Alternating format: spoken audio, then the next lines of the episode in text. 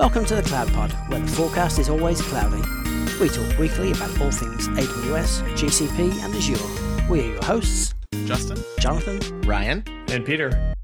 Episode 207, recorded for April 5th, 2023. AWS puts up a new VPC lattice to ease the growth of your connectivity. Good evening, Matt and Jonathan. How's it going? Good. How you doing? Eh, it's not Friday, so I'm kind of sad about that. Uh, and it's been kind of a long week already. So, you know, just trying to make it through, trying to make it through this week. Yeah, something's going on with this week because I swear everything's going sideways this week on me. Uh, I, I don't, Q1 to Q2 pain. I don't. I don't really know what it is. It's yeah, but the fact that it's April kind of still blows my mind because I swear we just talked about Christmas and predictions and reinvent, and already it's April and we're a quarter in. I just I don't know where the time's going.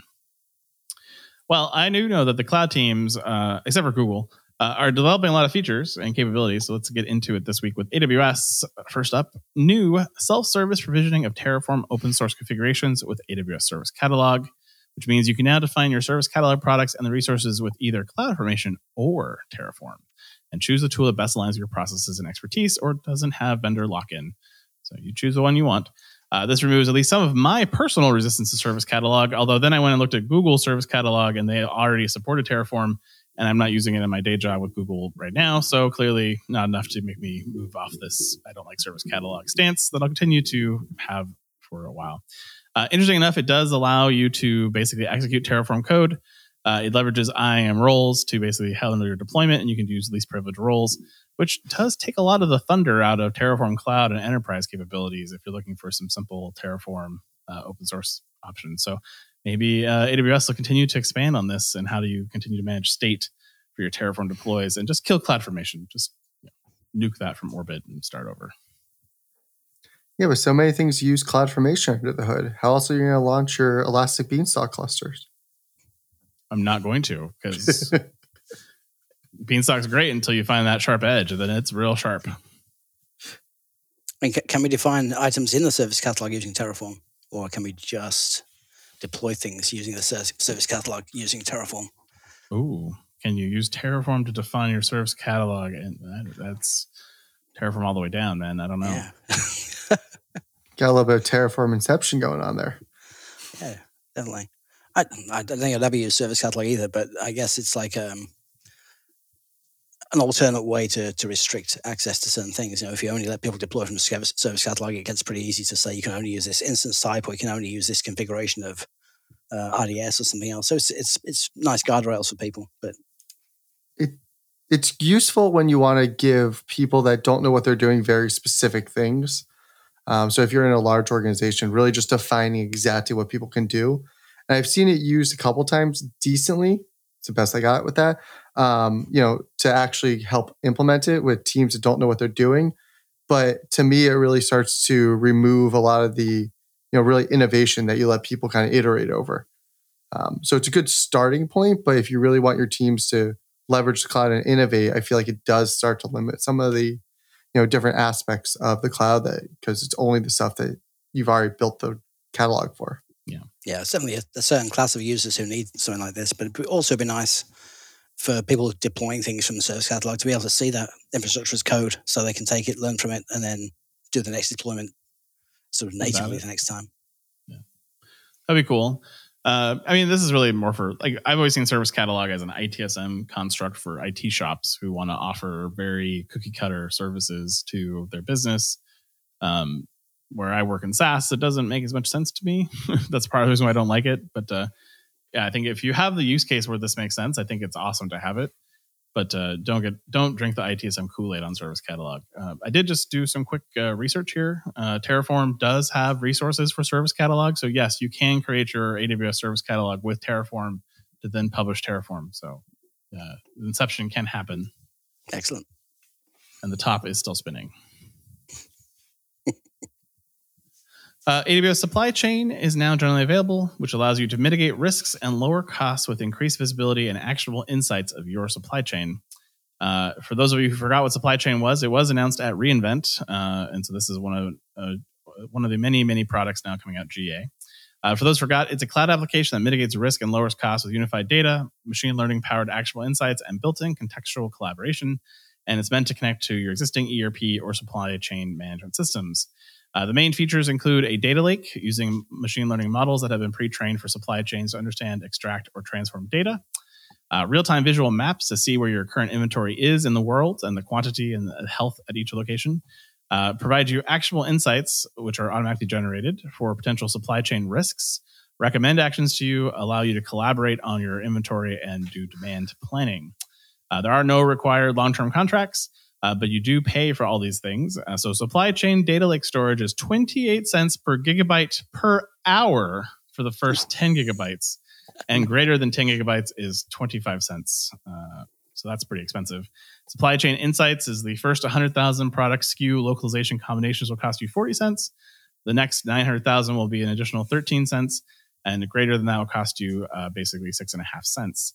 Uh, supply chain data demand planning data usage is 30 cents for the first 100,000, 10 cents for the next 900,000, and uh, three and a half cents for every everything over a million. Uh, but there is a free tier, guys, with a thousand product SKU location combinations and 10 gigs of data storage in your free tier per month. So uh, you can use 10 gigs of data for one hour and you start paying. Probably not something I'm going to use, but uh, what an awesome service to offer. This must be something that many companies have tried to solve over and over again. And um, this is the, the, first time I've ever heard of a, a, like an integrated logistics product like this. It's pretty neat. I mean, if I'm a retailer, I definitely want to give all of my logistics supply chain data to Amazon. Oh yeah, no problem there at all. No, no concerns. Only if you can actually figure out how the pricing works. Just sitting here trying to understand, you know, the complexity of that pricing models with the, you know, I know there are different services within the larger scope, larger service, but still the pricing there makes me just scratch my head going, okay, so what? How is that different than any of the other AWS pricing? Uh, yeah, if you look at a lot of the other ones, I think I just have more experience with them. or I just don't care as much about them. And I'm like, all right, let's just go and we'll deal with it and we'll look back, you know, day over day and figure it out. Yeah. Uh, I will tell you right now, we will probably never ever talk about supply chain again uh, because none of us care about it in our day jobs. But uh, yeah, mostly to make fun of the pricing, I wanted to come talk about it. Yeah, it'd be interesting if you could optimize for different things. Now, optimizing for time delivery, or optimizing for cost of transport, or in fact, optimizing for things like you know least impacts the environment. Stuff like that would be kind of cool. Yeah, I mean they do have some really neat visualizations right now. You know, looking through the blog post, which gives you a bunch of screenshots and you know shows you different actionable insights. You know, stock out of out uh, type warnings. So I, I assume this is something they can add over time more capabilities, like you know the ability to rebalance on you know inventory across warehouses and, and things like that that you would want to do, of course. Uh, yeah. If you had a massive warehouse fleet that you want to maintain inventory for, so I can see, you know, this getting more features over time, and I do expect that we'll see either an open sourcing of some of this capability or something that you know will continue to be cool and, enable you to do more. I'm actually surprised they don't have something more around uh, perishable items, given Whole Foods and a lot of that type of stuff. You know, there's a lot of there's a lot of issues with food. My family's in the meat industry for multiple generations, but you know, getting product in, you know, FIFO type queues first in, first out, but getting that product out, making sure you don't, you know, buy more and all that type of stuff. So I'm surprised that's not built into phase one of some of these things because I'm sure they have it. Hmm, that's interesting. I did laugh at the blog post though when I when I saw you know if you click on the warehouse it shows you kind of a, a 3D visualization of the, the, the map around your location like just because that's really important. I guess somebody had to use that uh, that tool. we had to use the 3D the 3D graphic engine somehow, right? So uh, I I like the fact that the collaboration is not with Chime. So that was that was my one fear when I saw collaboration. I was like, oh no, are they going to use t- Chime for this product? And it's, all embedded right into the supply chain, so it's nice. You can come work right inside the console of this. All right. Uh, well, one of the most exciting reInvent announcements is finally generally available, and that is the VPC Lattice Lattice, which we talked about after reInvent, gives you a consistent way to connect, secure, and monitor communication between your services. And with VPC Lattice, you can define policies for network access, traffic management, and monitoring to connect compute services across instances, containers, or serverless applications. Uh, since the preview was announced, they've added several new exciting capabilities, including uh, the ability to use custom domains automatically. Uh, when using HTTPS, you can configure SSL and TLS certificates, so you can do man in the middle. Uh, you can deploy open source AWS Gateway API controllers to your VPC Lattice with Kubernetes uh, experience. It uses the uh, Kubernetes Gateway API to let you connect services across multiple Kubernetes clusters and services running on EC2 containers and serverless. Uh, you can point to ALB or NLB as a target service, and it supports IP address target types uh, of IPv6. So it's IPv6 compatible. Uh, Lattice has no charge for the first 300,000 requests every hour, and you only pay for requests above that threshold. Uh, the per hour pricing is uh, basically two and a half cents per hour and two and a half cents per gigabyte and 10 cents per 1 million requests. So that's three dimensions that you have to calculate in your fancy calculator spreadsheet to try to figure this one out. Uh, their examples of lattice pricing uh, hurt my brain just a little bit. so, in their first example, they gave a service with low request rates in US East or North Virginia with associated of 100 services to it. And in a month, each service processes 100 gigabytes of data at 200,000 requests per hour and so basically, they say the monthly side of this will be uh, 1,800 or 1,800 or $1,825 per month uh, with monthly data processing charges of $250 a month, making your total bill $2,075 per month between your hourly charges and your data processing charges. But because you only had 200,000 requests, you didn't pay for those requests. Uh, so that's a low usage is 200,000 requests. I can't imagine what a high volume looks like. But uh, pricing examples are in the blog article. You can check those out uh, if you're curious how to try to calculate across these three dimensions. And I always love these uh, opaque things like how many requests does my web app use that I now have to figure out, which I never considered ever in my history of my life before this book. Yeah, we talked about the viability of this being really revolving around the what the cost model is going to look like, and it's not terrible. I mean, I mean, I guess you, you take out the cost of um, like private endpoints, or you take out the cost of VPC peering, um, things like that. So it, it, I guess there's a slight uplift on uh, at least the, the, per gig charge. Not not terrible, but really, I mean, w- what a fantastic way to just make the constraints of networking just disappear. Um, been a long time coming. Super happy about it. Agreed. And all of a sudden, GCP and Azure weep that we don't have something as good, uh, unfortunately.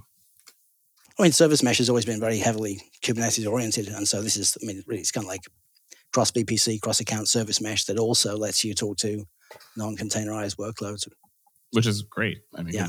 it was impossible to do it before this. So. Yeah, the amount of time and energy I've spent over the years doing cross account, cross organization, peering, you know, direct connects to handle VPNs, anything along those lines that this solves a good chunk of those problems, you know, pays for itself just in the engineering time, let alone, you know, maintenance and all the other toil that goes with all these things. So I think that even though the pricing, you know, is complex, you know, I, I think it's definitely something that will get a lot of value uh, out of real fast.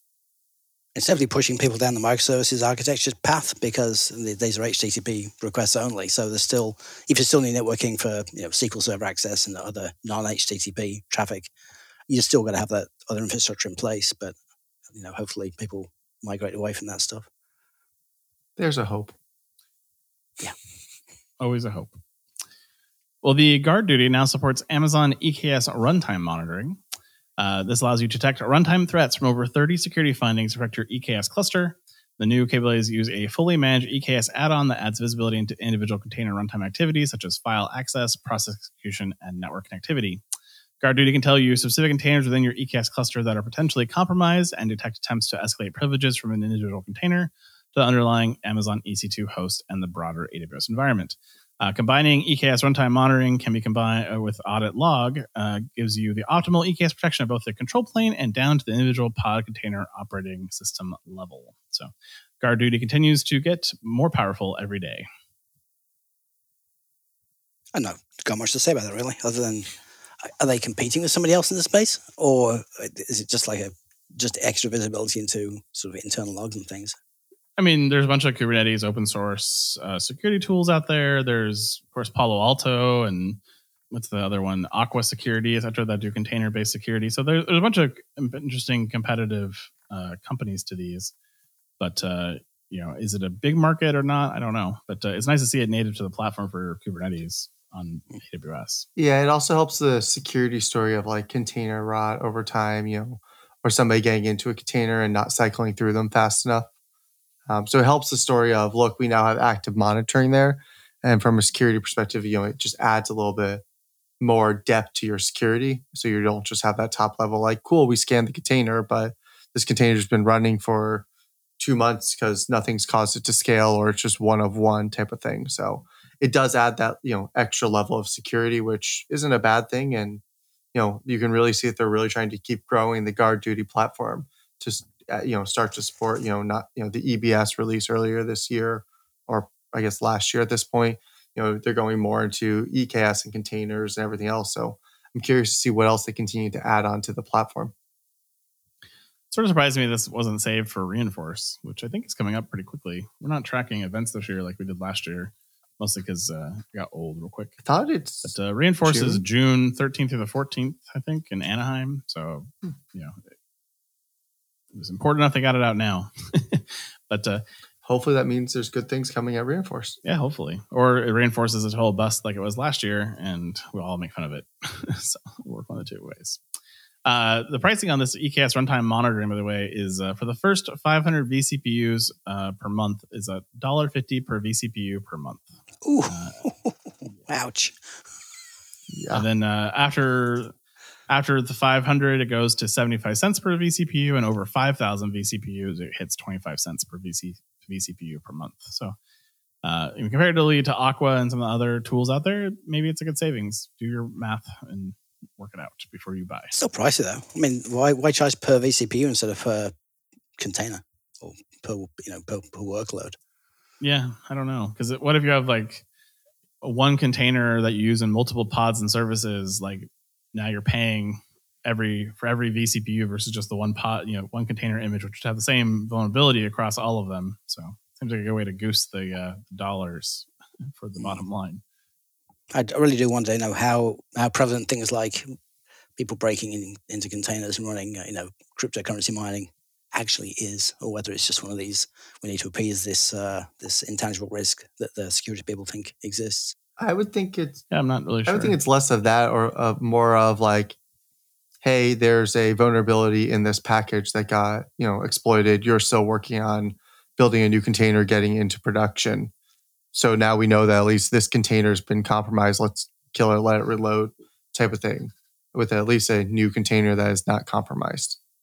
That's kind of at least the story I've always thought was more like, okay, something happened to the container. Let's just destroy it and let it rebuild more so than someone's crypto mining. But let's be honest, people use GitHub Actions to crypto mine. So, you know, there's a way. Will there's a way to crypto mine at this point?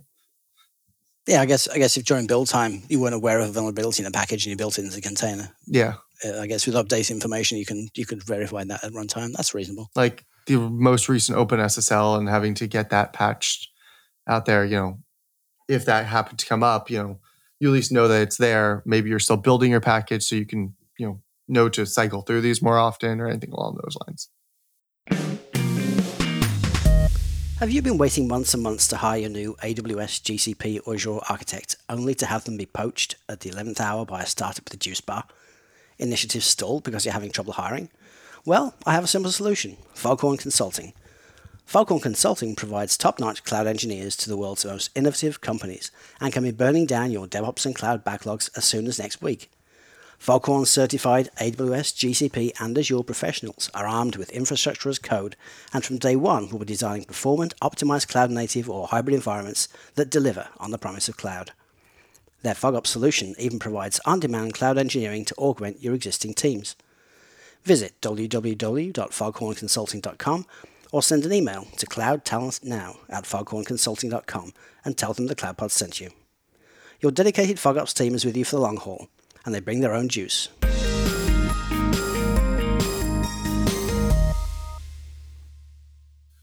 All right. AWS DataSync now supports copying data from Azure Blob Storage, which, if you remember, we talked about how unique it was that Azure had a tool called AZ Copy that allowed you to copy data from S3 to Azure Blob. Uh, and you know now you can set up a really cool loop where you have your AWS DataSync take your blob data and then your blob sync take the data back from S3, and that's how you can burn a lot of money really quickly. So uh, in egress charges as well as data storage charges. So you know do be careful with these, uh, but nice to see uh, that there's some uh, us too behavior happening between AWS saying Azure is trying to take our business. We're going to take your business too. Here's a tool. Go ahead. Yeah, I mean it's a great migration path tool for you know companies looking to shift clouds or you know shift workloads to you know other clouds, and they both have you know it now. So at least there's options of how to move that data. But like you said, egress costs get real expensive real fast. And make a good backup solution too, I guess. You know, back it up in a different region, In a different cloud. different cloud provider. Yeah, different cloud. Yeah, Yeah. it helps you with your uh, all of your concern about uh, ransomware potentially. Unless if you've copied the ransomware, the encrypted files. Hey, hey, hey! Don't think too far. Sorry, went too far. don't don't think about it too much. Don't think about it too much because like these are conversations that I have to have all the time with security people. Like, so you want a system that'll take the data and put it somewhere else, but how do you prevent the ransomware from going with the data? Like, oh, I don't like. You know, they never really think it through. but on surface, they checked a box, so uh, don't we don't want to burst those bubbles. So. Uh, pretty slow week for GCP. Uh, they do have this blog article where they basically say what's new with Google Cloud this week, and uh, they had two things for this week. Uh, neither one of them really that new, um, but uh, I did see one here that apparently at the Data Cloud and AI Summit last week they did introduce the new Looker Modeler. Uh, there's no blog post to link to for this, but apparently the Looker Modeler is a single source of truth for BI metrics. Uh, the Looker modeling organization can benefit from consistent governed metrics that define data relationships and progress against business priorities and consume them in BI tools such as Connected Sheets, Looker Studio, Looker Studio Pro, Microsoft Power BI, Tableau, and ThoughtSpot. Because everyone's using ThoughtSpot. That's one I would have mentioned. Uh, so there you go. Uh, I don't have anything else to say about that, but apparently it happened. But no, no. Maybe we get a press release next week. I'll let you know more. Keep you posted. But otherwise, there's no news, so we had to talk about something for GCP.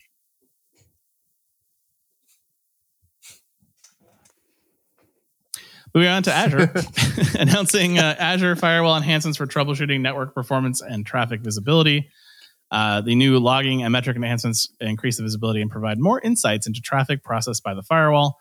IT security administration may use a combination of the following to root cause app performance issues, including a latency probe metric, a flow trace log, and a fat flows log. Why you got to be all judgy like that, Azure? Uh, of course, Azure Firewall is a cloud native firewall as a service, so I don't want any of those things. I like you just to provide that to me in a dashboard or security tool that would tell me these things are broken. Uh, but instead, you're going to let me charge I mean a bunch of money to use these other three tools. So thanks for that. Appreciate it, I guess. Uh, but I prefer not worrying about this in my cloud. Thanks. And I like the visibility, that's literally what I was going to say. but I don't want to have to worry about it. I mean, I don't want to have to worry about this stuff. Yeah, like I want to see it when somebody says, "Well, it has to be the Azure managed firewall. It's causing the problem." Like, I like the data to show them that no, it's not. Uh, but you know, honestly, I I just want my cloud to work, and I don't want to think about it. And you guys have Defender technology that'll give me you know active insights that I need to actually alert and worry about on my firewall, and the rest of it's just uh, prove everyone else that it's not the firewall. I guess.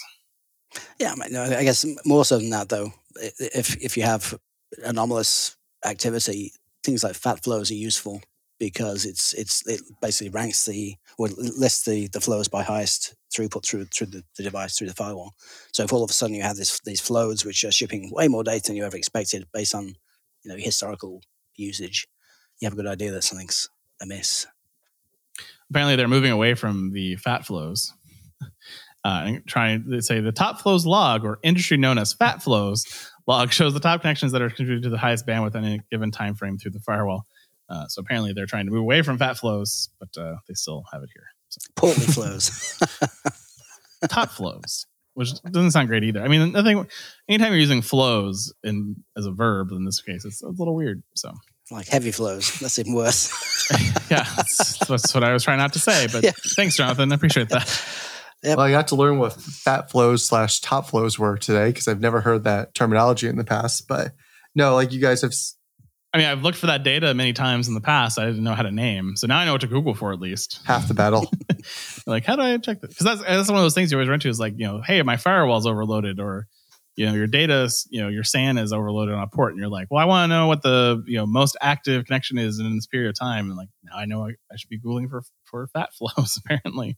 So yeah, the I mean, to, oh, Okay. I was gonna say the fun thing about all this is you still have to understand the whole KQL language to really dive in and get all the data out because it looks like it's not like in a nice easy dashboard. You still have to like write the KQL in order to get all that data. And KQL from my daytime job experience is not the easiest language to fully pick up quickly.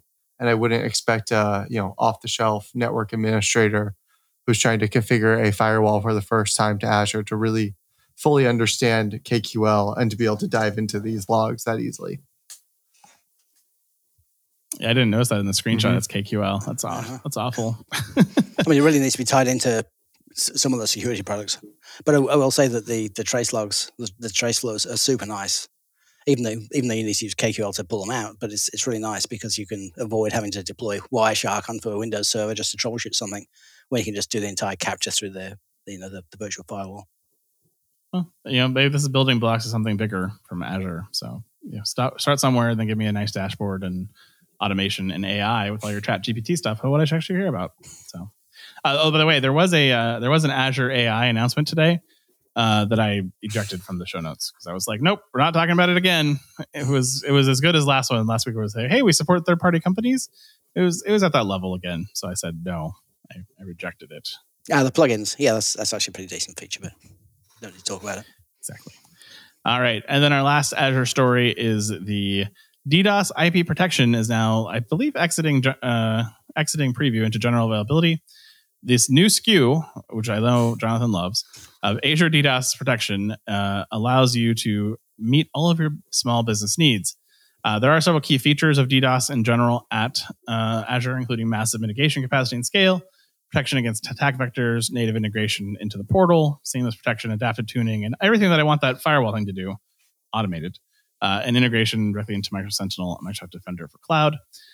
Uh, but the, the the big difference for small business, uh, if you were wanting to know like what you're getting or not getting, uh, you're not going to get the rapid response support. So you're on your own when the DDoS hits, which is always a great way to feel like you have no vendor to help you.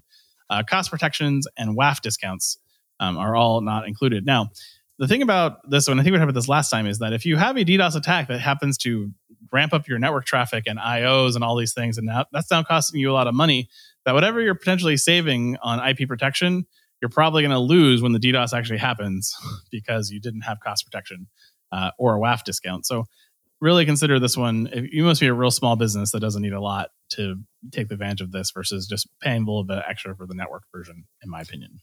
Yeah, and the network version also, you know, if you have multiple regions or anything else, like I've done this cost analysis before, really quickly, you know, adds up because by the time you include the WAF discount, which is in there, it brings you from the premium tier of like application firewall down to like the normal tier pricing. If you have this, really starts to add up quickly. Um, and you know, also it will protect your whole VNet, so you don't have to deal with okay, only these couple IP addresses are protected versus you know everything in your VNet. You just attach it and you're done. So between just the WAF discount, let and the rapid response, and then just everything in your VNet and not having to think about it, it definitely makes sense to look at the higher tier rather early, and it's just a flat fee at that point. This is why we brought Matt on the show because he's got Yep. an Azure experience. I've had to deal with this pain before. but yeah, it makes it makes logical sense. Like between cost protection and your WAF discount, that you know you really have to have a small workload that doesn't really need a lot of protections. Uh, which then you had to que- ask question: Do I really need DDoS protection, or am I just checking a box for some compliance reason? Um, It's mainly that checking of the box. I feel like at that point, or you're a really small business that just you know wants to have that or has been attacked before. It's the only other thing I can think of. You've been hit before by DDoS, you know, and you just want to throw something up quickly. I can tell you if I hosted the CloudPod website there, I would want the network one. I wouldn't want just the uh, the free one because uh, yeah, I, I've seen all the traffic that the WAF removes from our site. There's a lot of bots out there. There's a lot of crap that just tries to scan the internet constantly that uh, we filter out with AWS. So thanks AWS, we appreciate. I mean, you could go from two hundred dollars to like two thousand dollars, you know, for the first hundred. So it's just a it's a big price difference, but adds up quick. But if you have multiple things, it just gets really knocked down really fast. Yeah. I mean, scale Yeah. brings discounts, right? And this is one of those opportunities where your scale is now driving you to a different tier that gives you other benefits. So, the ultra premium DDoS experience I'm looking forward to in the future, though. So, all right. Well, this is where we talk about Cloud Journey, and you know we're still in the middle of our Cloud Native series. Uh, but this week was going to be about Kubernetes, and since we couldn't get Ryan uh, out of bed, we decided that we should try to skip it this week. Uh, and so we're gonna wait. We're gonna wait for Kubernetes uh, until next week. Uh, and if you'd like to complain about it, you can reach Ryan on Twitter at uh, at Ryron01. That's R Y R O N 01. You can complain to him that he didn't he wasn't here today, um, or you can email him directly at Ryan at thecloudpod.net. Just saying, you know, if you, if you wanted to complain, or on the Slack channel, even you could, you know, lots of ways you can complain at Ryan, uh, which he loves. So you definitely make sure you do that. Uh, that's uh, that's it for this week, guys. Uh, have a great week, I guess, ahead, and uh, hopefully it ends soon because Wednesday feels like it should be Friday already. Have a good one, Yep, guys. have a good night. And that is the Week in Cloud. We'd like to thank our sponsor, Foghorn Consulting. Subscribe on iTunes or wherever you get your podcasts and tweet us your feedback at hashtag thecloudpod. Or join our Slack channel, go to our website, thecloudpod.net for sign up instructions.